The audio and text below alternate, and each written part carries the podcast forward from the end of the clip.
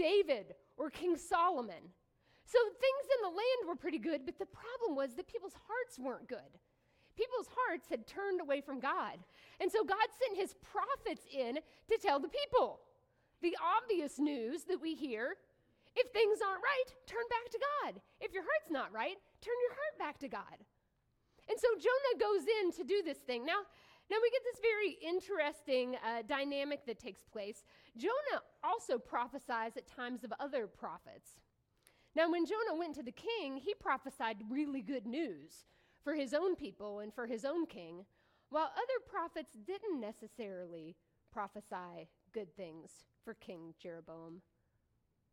So we go into the book of Jonah, it's four short chapters, already questioning Jonah's integrity. Okay, is this Jonah prophet guy really a good guy? I don't know.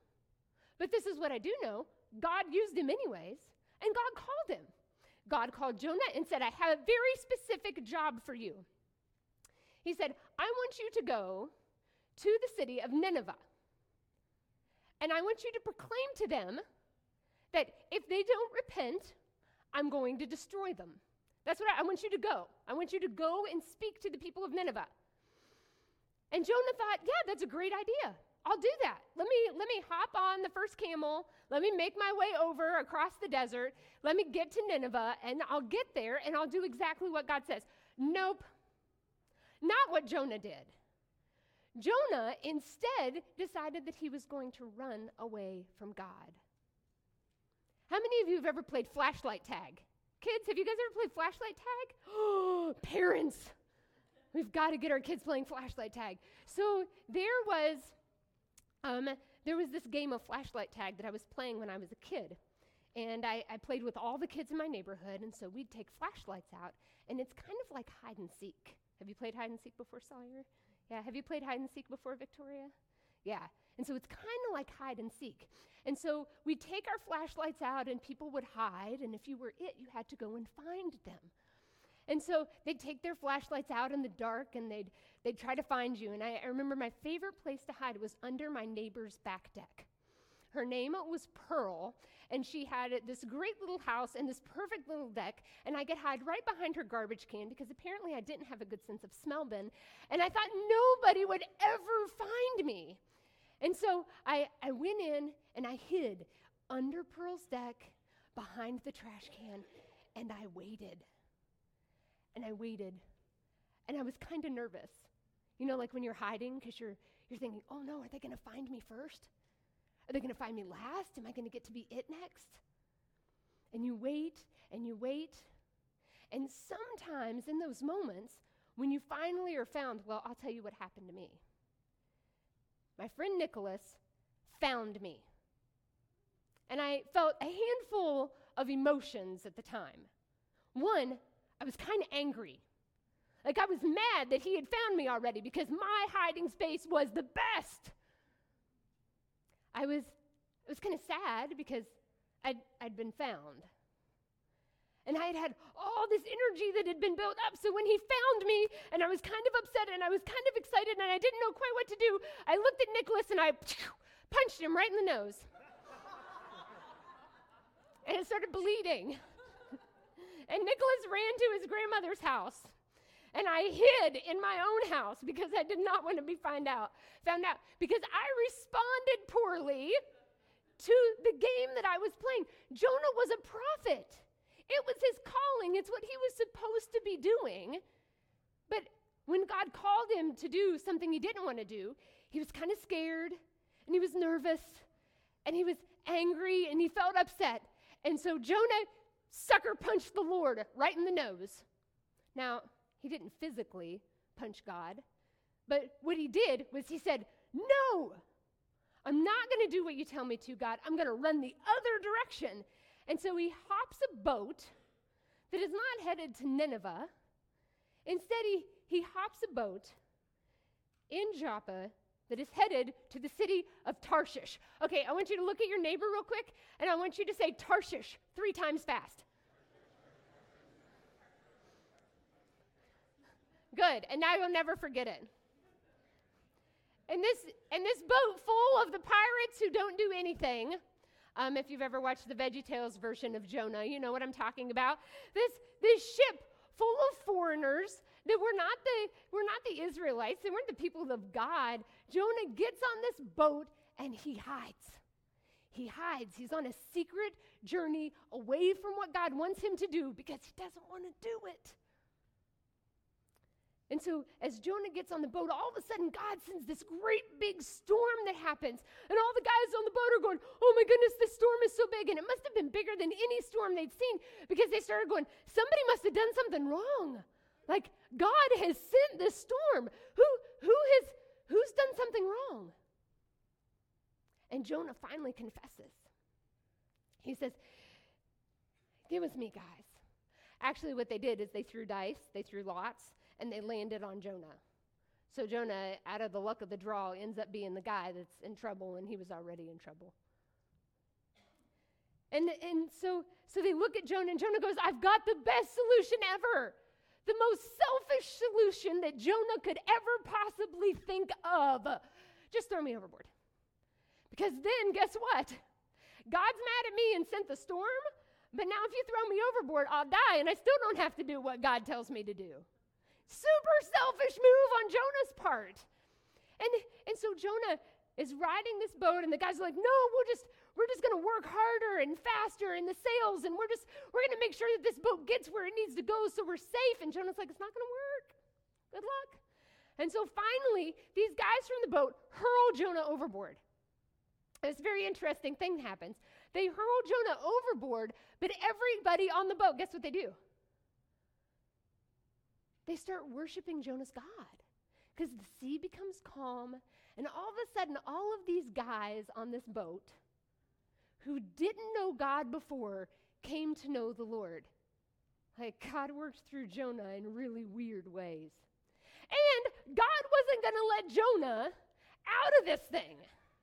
And so he sends a great big fish to swallow Jonah whole. And he lives inside that fish. Do you guys know how, do any of our kids know how long he lived in that fish? How long did he live? You're not a kid. how long did he live in the fish, Hattie? Oh, that's really close. You got the three part right. three days, right. Three days he lives in the belly of this fish or in its mouth. I don't know. Like he lives inside this fish for three days. And during that time, he seeks the Lord and he prays. But even then, Jonah's prayers are pretty selfish. He's praying pretty selfish prayers. So the fish spits Jonah out. Can you imagine what he smelled like? Can you make a face that shows me what you think Jonah smelled like whenever he got out of the way? Yeah, that's a good one, Nevaeh. The adults look like they're just doing nothing. You guys look like you're. You can't make a face that. Sh- what do you think he smelled like? Yeah, we've got a handful there. That, that was pretty good. You guys need to, adults, you need to work on your facial expressions. Um, it helps you to show your emotions well. Um, and so Jonah is Jonah is stinking it up. He's out of this fish, and he finally agrees that he will go. Fine then, whatever. If you say so, God, I will go to these terrible people of Nineveh. Now, Jonah, in his heart, knew that, well, he knew that the people of Nineveh were not great people. They weren't the people that God had chosen. All the good things for, should be for the people that God had chosen, and everybody else should be condemned or should be destroyed. That's what he's hoping for. And so he goes into Nineveh and he preaches one of the worst, shortest sermons of all times. Jonah has no desire to see these people turn to God, and so he goes in and tells them, Repent, or you will die. Repent or you will die. Officially in Scripture, translated into English, it's six words that Jonah says. In the original Hebrew, it's only five. Five words. He goes to the people of Nineveh and says five words. And then he sits back and he waits. He sits back and waits, waits for what's going to happen next. And guess what the people of Nineveh do? They take these five words and they repent. And it's funny, like there's great satire in the book of Jonah. It's, it's phenomenal. So you read the book of Jonah, and, and they're like, the king repented, and the cows repented, and the horse, everybody repented. The people and the animals, everybody turned to God. And Noah was so happy. Not at all. Noah's not, or Jonah's not happy at all. Noah's not happy either. He's dead. Jonah is not happy at all. and so, Jonah, Jonah goes up on a hillside. He goes up on this perfect mountain spot. How many of you have ever been to the mountains before? You've been to the mountain? Oh, yeah, yeah. Especially our teens who went to NYC this year and you went to the, and like you can overlook and it's beautiful, all the things that you can see from the right view. And Jonah picked the right viewpoint. And he sits there on the edge of the mountain and he sit, sits with arms crossed in the hot sun and he waits. What do you think he's waiting for? Oh, yeah, he's waiting for like fireballs to come flying out of the sky. He can't wait to get the best viewpoint to watch Nineveh be wiped out. Because the people are finally going to get exactly what they deserve. And he waits. And he waits. And it gets hot. And God sends this little plant, or maybe it's a big plant, to cover up Jonah from the sun, to protect him. And, and then God does this really unique thing. He uses an object lesson. I love object lessons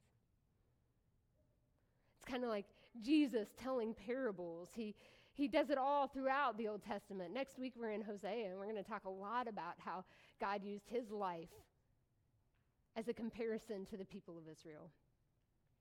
And so Jonah sat there in his little shelter with this fantastic leafy tree, leafy plant that God had put over him to shelter him.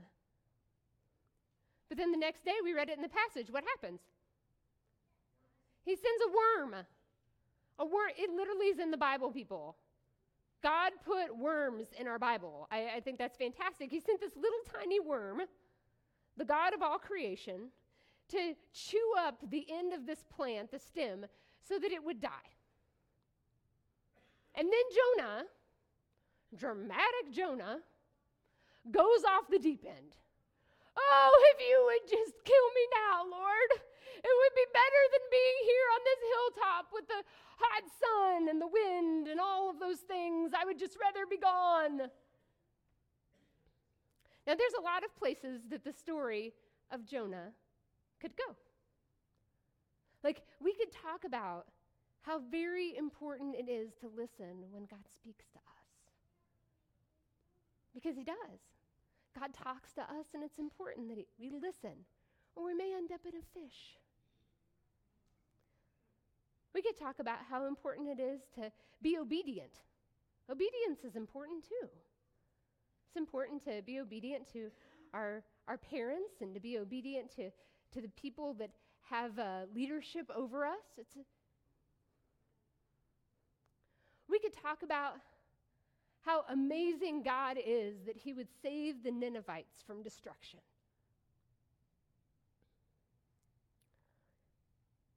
But today, the story of Jonah points me in a very interesting direction. You see, I think we could all put ourselves in the place of Jonah. In Jonah chapter 4, verse 2, a little bit before the passage we just read, Jonah says to the Lord, he complains to the Lord about all the things that are taking place, about the fact that the people are being saved. He said, Didn't I say it before I left home that you would do this, Lord? What? Hold on, Jonah, wait a minute. So you knew all along what God was going to do? Didn't I say before I left home that you would do this, Lord? That is why I ran away to Tarshish. I knew, I knew that you are a merciful and compassionate God, that you're slow to get angry and you're filled with unfailing love, that you're eager to turn back from destroying your people.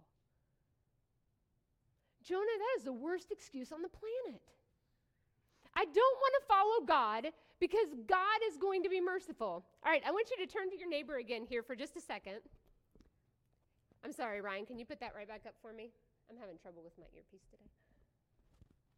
I want you to look at your neighbor. No one's looking at their neighbor. Look at your neighbor. Don't be grouchy. It's fine. Don't be a Jonah. Come on, look at your neighbor. Be happy about it. I want you to I want you to look at your neighbor and I want you to say this. God is merciful and compassionate. Slow to get angry and filled with unfailing love. That is for you, Jonah. Actually, it's for all of us. You see, just like Jonah got mad and upset, Jonah's problem wasn't that he didn't have a great calling. Jonah had a great calling. He had a calling to serve the Lord. It wasn't that Jonah wasn't equipped for his calling, God had equipped him to do the work.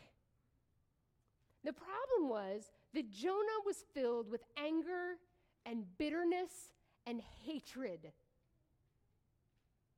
for a people that he did not understand. And he allowed that anger and bitterness and hatred to harden his heart against others. And by hardening his heart against others, it hardened his heart against God. Hating his neighbor caused him to hate the Lord. And you say, that's kind of strong words. I think it's true. I think Jonah points us in that exact direction. And the whole book ends with this really weird verse where all God says is, Shouldn't I feel sorry for a great city? The end. See you guys later.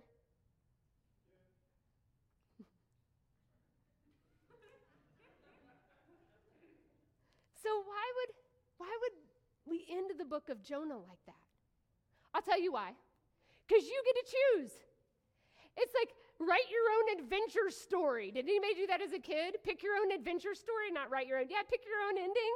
Like you read through the book and like, oh, if you, you know, you can have them go this place or this place, just turn to that chapter and read through that and you get to choose your own adventure.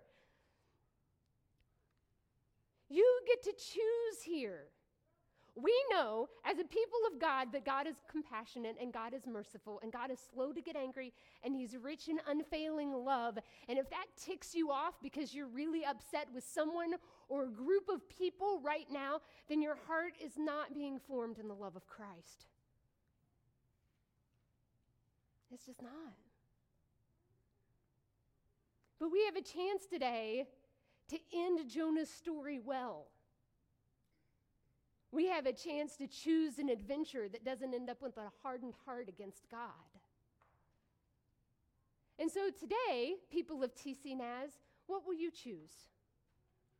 Will you choose to live in bitterness and anger and rage against people that have done injustice to you? People that you don't understand, people that you, quite frankly, just don't like? Or will you choose to accept the compassion and mercy of our God and be willing to, like Christ and like the nature of God, forgive and allow the healing power of God to come in and change your life. You get to pick. I'd like to invite our kids up this morning. If you guys wouldn't mind, you can kind of sit here in the front row or just sit right there on the floor. And I, any of our kiddos this morning? Yeah, you can sit, sit right over here by these chairs. I'm going to come over and chat with you for just a second, all right? Yeah, you guys are doing. You guys are doing great. You're doing great. Oh yeah, you're almost there. Hey, bud, come on over. Hey, Landon. So I I want to ask you guys this morning is there, is there anybody that you've had a hard time forgiving lately? Yeah? Yeah. Yeah? Good. Uh-huh. Every time we Yeah. go to restaurants, we have to share. Oh, and sometimes that's hard, isn't it? Yeah, I guess. what? But here's the thing Uh, God does this great thing. When we forgive other people, He heals something inside of our hearts. He works in us. And guess what? What happens, Cody, whenever you forgive your friend for, for being upset with one another, for whatever he does? Whenever you forgive him, do you feel better? Yeah, you feel so much better because forgiveness does that. Forgiveness works in our hearts and helps us to love other people better. Hold on just a second. And so today we're going to do something very special. And I'm not going to serve this to you just yet. I'm just going to show you, okay? Yeah, it is orange. So the Bible tells us that when Jesus was about to go die on the cross, that he sat down with his best friends. One of his best friends was getting ready to betray him. Jesus died because one of his best friends turned his back on him and betrayed him. And it didn't matter. Jesus knew it was going to happen. And Jesus sat down with him and said, I want you to take some bread, and you guys aren't going to do this quite yet, but I want you to take this bread and I want you to eat it. And this is what I want you to do. When every time you all sit together at the table and hang out, and every time you eat this bread together, I want you to remember. I want you to remember, as brothers and sisters in Christ, as friends who forgive each other, that this is my body and it was broken for you. And in the same way, take this wine or juice, ours is just grape juice. I want you to take this. And yeah, and you're going to drink this together. You're going to drink this juice together. And when you drink this juice together, your hearts are going to be unified. You guys are going to be like a team, an awesome team that can all work together. If you do it, if you do it with the right heart. And uh, what does that mean? What does it mean to have the right heart? It means that we are willing to do what? You've got it. You said it earlier. We, we're willing to love God, but what do we do for each other? And when somebody when somebody upsets us, what do we do? We for, forgive them. That's right. So you guys can go back with your moms and dads because you're going to have an opportunity. If you can say today that you love Jesus with your heart, in the Church of the Nazarene, we celebrate an open table. And so you are more than welcome to come and partake with us. For the rest of you today, the message is the same. Aren't we gonna do the kids thing? No, not today. We're just hanging out together. As adults, we come to this table with the same mindset. That if we come here with unforgiveness in our hearts, with disunity, then we're coming to the table with the wrong mindset. And so we're going to take a minute and pray, and I just ask you to seek the Lord today. If there is bitterness or unforgiveness in your heart, I just ask that you seek and that you surrender that to Him. And maybe you don't. Maybe you're living a life where none of that has crept in and you're not struggling with any of that. I ask that you just pray the simple portion of the Lord's Prayer God,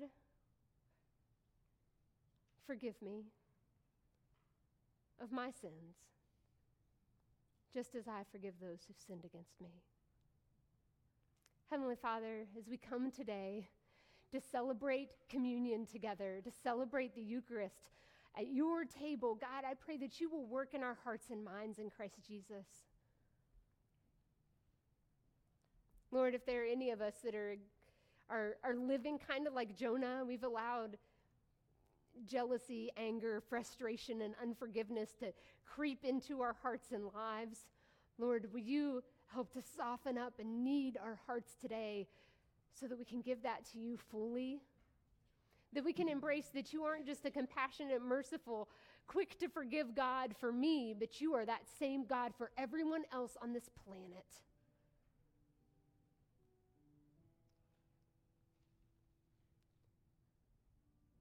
God, we pray today for these elements that as we take them, that they will become a part of who we are, that they will give us life and nutrients for our body,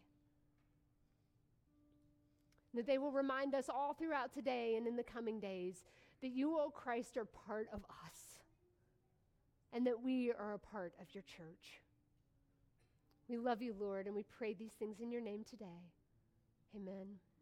The worship team is going to sing for us, and if our, our uh, those who are, are giving the elements today would come forward. But as you come, you're going to hear the words, the body of Christ that is broken for you. And you can take a cracker. Um, uh, and then you're going to hear the words, the blood of Christ that has been shed for the forgiveness of your sins. And you can dip that into the cup and partake of it. If you would like to respond, you can say thanks be to God or any other way that you feel the need to respond. I also want you to know this morning that our altars are open. And so if you have been struggling with anything that we've discussed today, there's a place where you can come and pray and give that to the Lord. And guess what? He's merciful and compassionate. He's slow to get angry. He's filled with unfailing love, and He's ready to minister to you today, right where you are come.